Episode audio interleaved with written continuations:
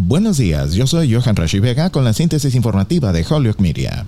El doctor Anthony Fauci advirtió el domingo que hay más dolor y sufrimiento en el horizonte a medida que los casos de COVID-19 aumentan nuevamente y los funcionarios suplican a los estadounidenses no vacunados que se vacunen. Fauci también dijo que no prevé cierres adicionales en los Estados Unidos porque cree que hay suficientes personas vacunadas para evitar una recurrencia del invierno pasado. Sin embargo, dijo que no hay suficientes vacunas para aplastar el brote en este momento. La advertencia de Fauci se produce días después de que el Centro para el Control y Prevención de Enfermedades cambiara de rumbo para recomendar que incluso las personas vacunadas volvieran a usar máscaras en interiores en partes de los Estados Unidos donde la variante Delta está alimentando los aumentos repentinos de infecciones. Con el cambio, los funcionarios federales de salud han citado estudios que muestran que las personas vacunadas pueden transmitir el virus a otras personas. La mayoría de las nuevas infecciones en Estados Unidos continúan ocurriendo entre personas no vacunadas. Actualmente, el 58% de los estadounidenses mayores de 12 años están completamente vacunados según el rastreador de datos del CDC.